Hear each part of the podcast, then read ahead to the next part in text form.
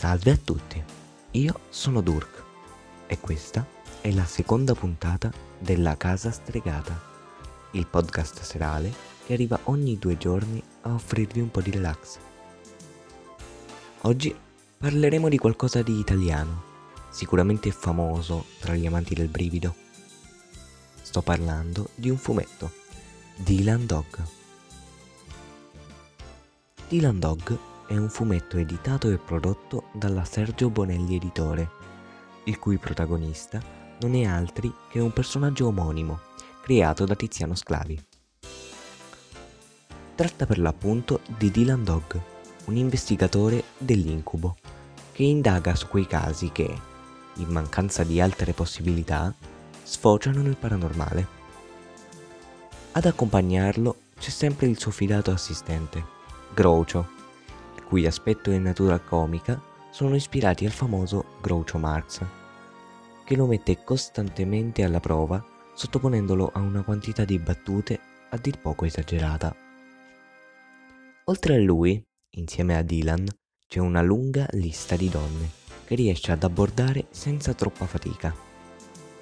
Peccato che il rapporto tra la facilità con cui riesce ad abbordare le donne e quella con cui riesce a far durare una relazione sia inversamente proporzionale.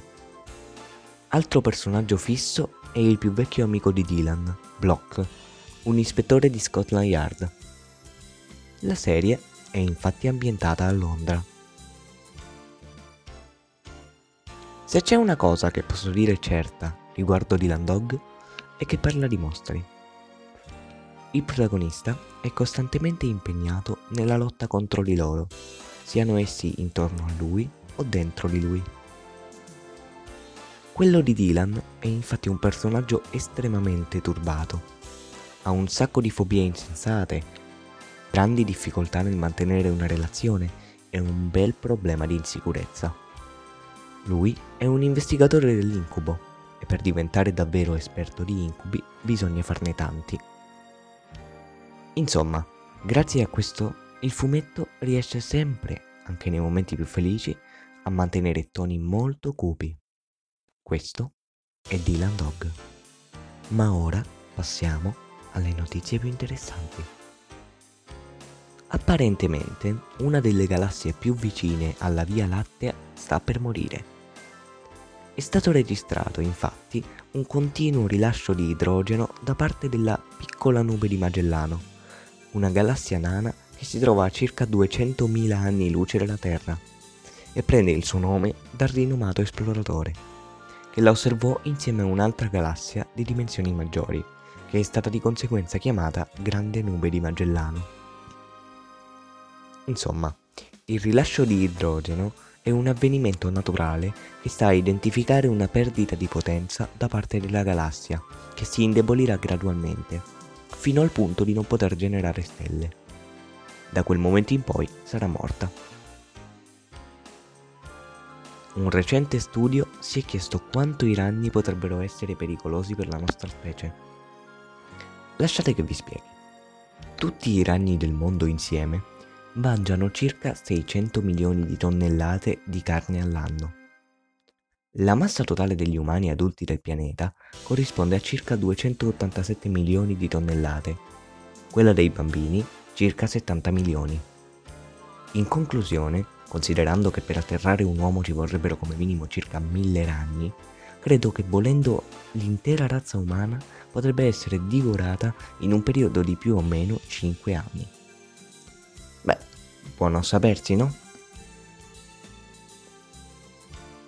Quanto pare è ora possibile che in un futuro non troppo lontano Google decida di rendere Google Play un servizio ad abbonamento, offrendo pacchetti di applicazioni in cambio di un pagamento mensile o annuale.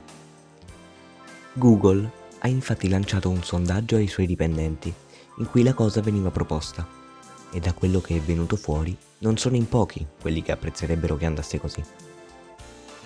Insomma, dopo Apple con la sua decisione di entrare nel mondo dello streaming, sembra che tutti si stiano attivando.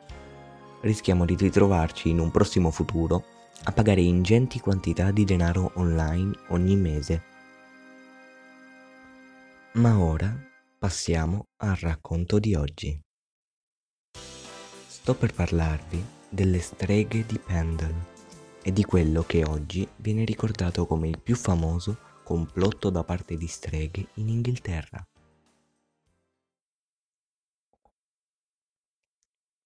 Elizabeth Southerns e sua nipote Alison Device furono due donne vissute tra il XVI e il XVII secolo che vivevano nella Malkin Tower a Pendle Hill, nel Lancashire.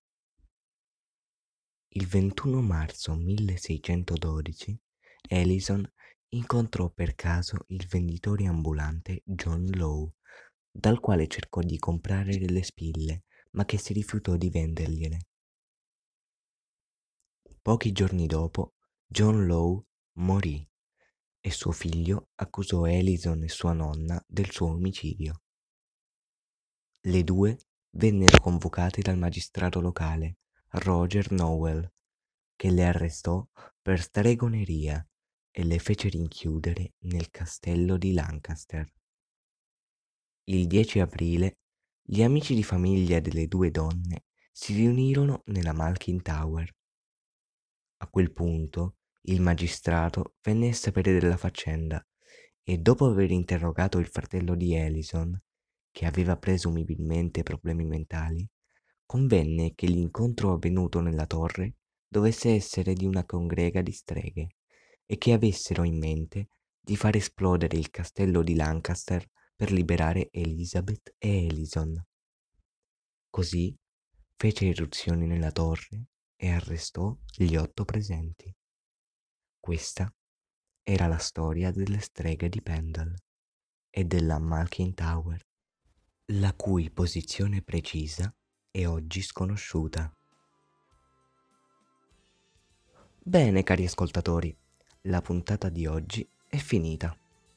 Noi ci rivedremo domani per lo speciale di Halloween, alle 21 come sempre.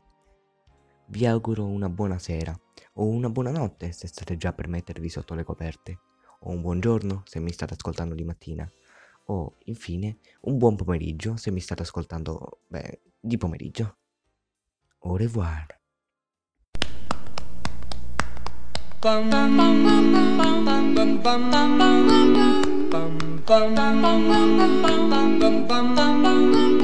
Mr. Sandman, bring me a dream. Make him the cutest that I've ever seen. Give him two lips like roses and clover. Then tell him that his lonesome nights are over. Sandman.